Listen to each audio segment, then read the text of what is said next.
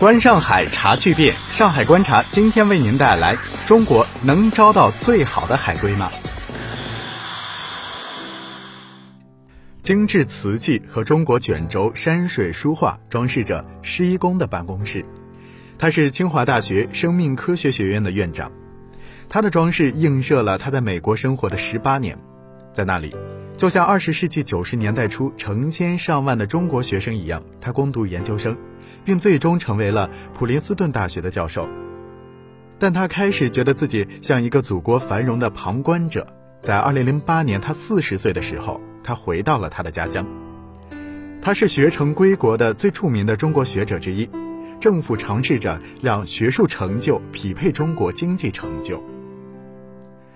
中国政府派遣留学生来改善教育的做法，源自1970年代末。如今已经有超过三百万的中国人赴海外学习。一个主要由发达国家构成的俱乐部经合组织统计，海外留学生中，中国年轻人占到了超过五分之一，在其中超过四分之一的留学生去了美国。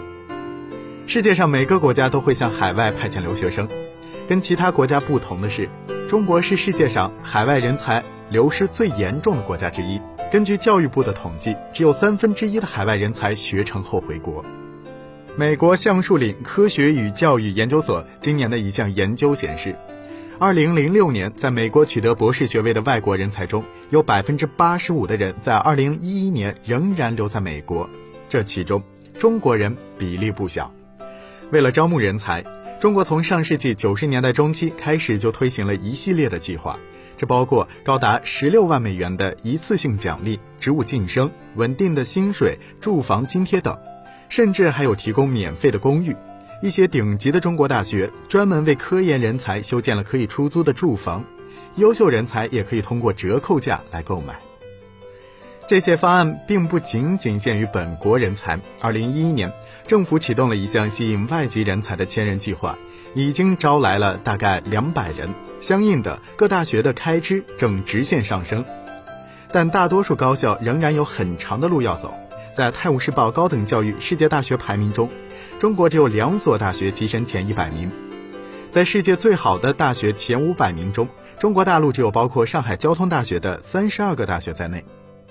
一些从国外回来的明星学者还不足以把中国变成一个学术巨人，许多人回国只是做兼职的工作。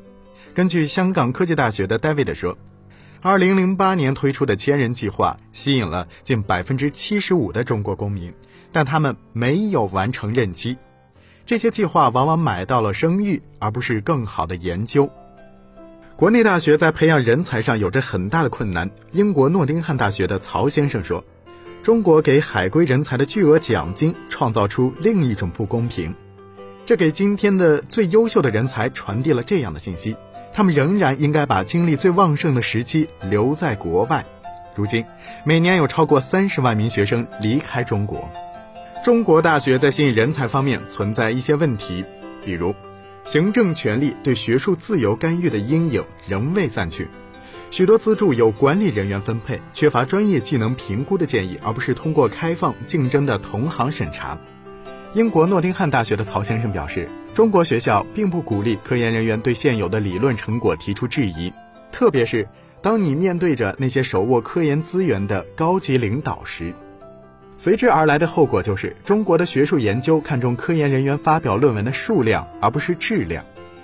如果想获得升职和资助的话，有时候关系才是你需要的东西。施一公自从回国就一直在招募美国和其他地方实验室工作的名牌大学的科学家们。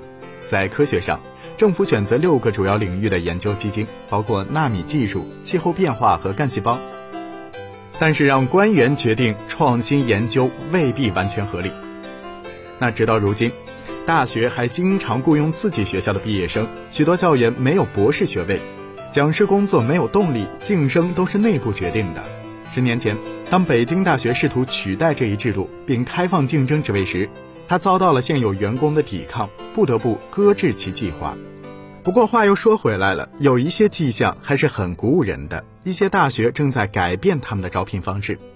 北京大学现在已经开始采用国际上的科研评估办法，像施一公所在的清华大学已经得到了基金会的支持，这为终身职位科研人员的薪水提供资金保障。某些一流机构的助理教授的年薪可以达到七万到八万美元，这些薪水里来自捐赠的钱最高可以占到八成。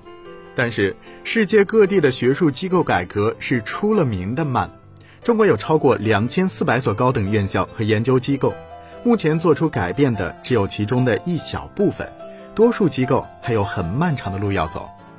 好的，各位听友，以上就是今天节目的全部内容。下期节目我们在上海继续深度观察，感谢收听，再会。